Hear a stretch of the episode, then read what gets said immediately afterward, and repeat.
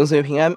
今天我们一起思想士师记第十四章，神使用参孙的软弱与婚姻。参孙身为拿细耳人，应当遵守比以色列人更高的禁令，但是他却娶外邦的女子为妻。第四节经文说，这出于神，但注意，出于神不代表上帝吩咐，不代表上帝喜悦。第三节。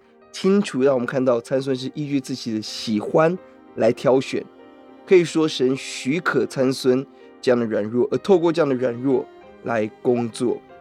参孙透过他的软弱蒙神使用，却不是他却不是合主所用的工人。求主怜悯，让我们不单被主用，让我们要合主用。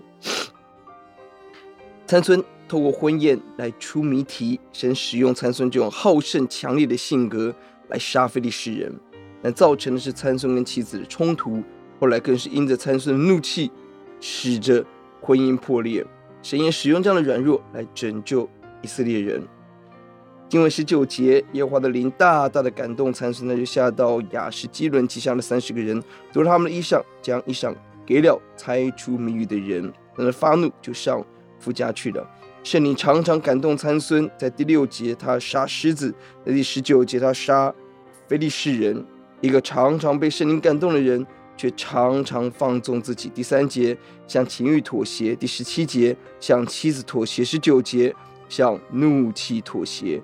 可见圣灵的降临与人的品格不一定有密切的关系。这一章参孙是被神用，却不合神用。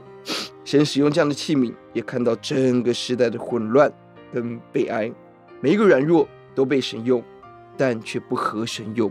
我们祷告：主啊，你可以使用万事来成就你的工作，主啊，但诚愿我们成为合主所用的工人。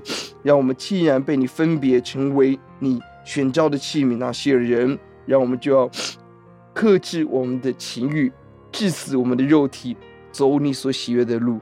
让我们不单成为神的计划，让我们成为神计划当中神何用的器皿。听我们的祷告，奉耶稣的名，阿门。